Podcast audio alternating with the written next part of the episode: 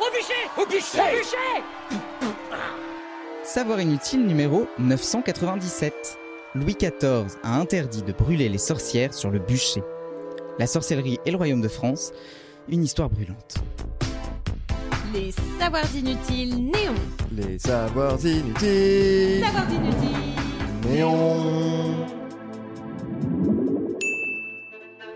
Juillet 1682.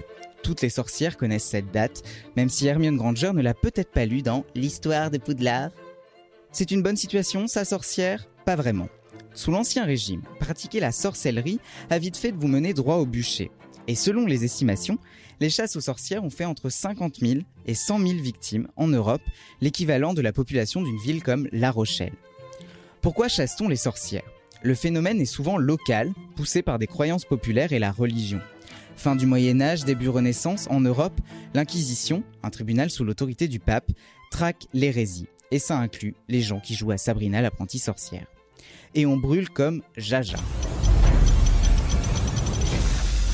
Quatre pros du barbecue vont se surpasser pour cuisiner des plats incroyables avec un simple barbecue. Et à la fin, il n'en restera qu'un, le roi du barbecue 2015. Souvent, la sorcellerie n'est qu'un prétexte. Jeanne d'Arc, par exemple, est brûlée pour hérésie et sorcellerie. En 1632, un événement fait sensation. L'affaire des possédés de Loudun. Je vous fais le pitch, ça vaut une série Netflix.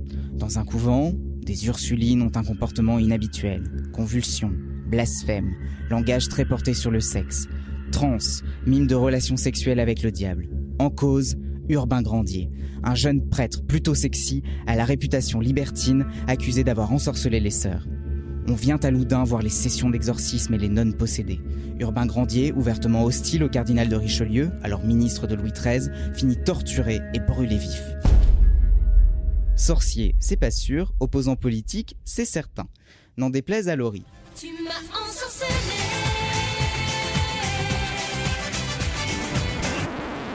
Dès 1601, on calme le jeu. Fini la baignade, aussi appelée ordalie, qui consistait à mettre un, ou plus souvent une, accusé dans un bain d'eau bénite. Si le corps flottait, coupable, sinon innocent.